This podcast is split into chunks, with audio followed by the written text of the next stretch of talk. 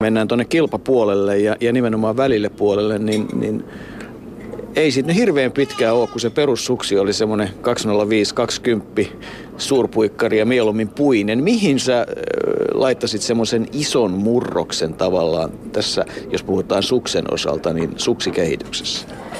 Tietysti evoluutiohan on kehittänyt välineitä niin kuin jatkuvasti ja, ja, ja tietysti puusuksesta siirtyminen lasikuitusuksiin ja alumiinisuksiin ja metallisuksiin, niin oli yksi semmoinen murros 60-70-luvun taitteessa, mutta, mutta kyllä mä sanoisin, että se kaikista suurin murros, puhutaan kilpaurheilusta ja ennen kaikkea niin kuin kilpalaskusta, niin, niin tapahtui tuossa 90-luvun lopulla. Sitä ennenhän naiset laski 185 senttisillä yleensä pujottelua ja suurpujottelua.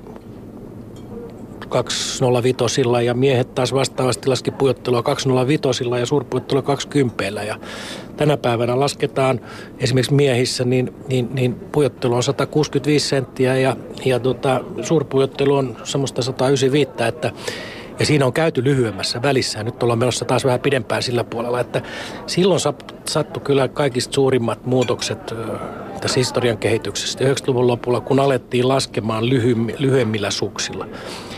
Ja siihen aikaanhan ei ollut minkäänlaisia säännöksiä siitä, minkälaisilla suksilla lasketaan.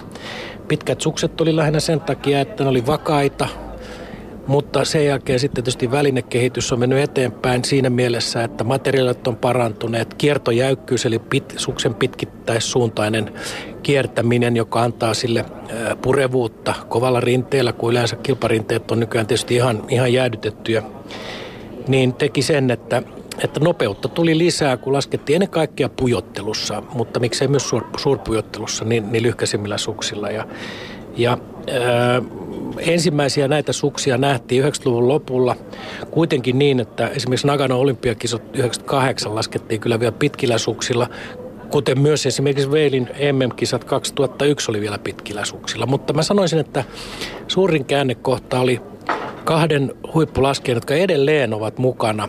Mario Matt, itävaltalainen ja Rainer Schönfelder, jotka 90-luvun lopussa, 2000-luvun alussa siirtyi lyhkäisiin suksiin pujottelussa. Ja se mullisti kyllä tämän kokonaan. Ja se oli aivan käsittämätöntä, kun ajatellaan, että voi melkein sanoa, että kahdessa viikossa muuttu koko suksiteollisuus kilpapuolella. Kaikki tehtaat lähti eksperimentoimaan lyhkäisillä suksilla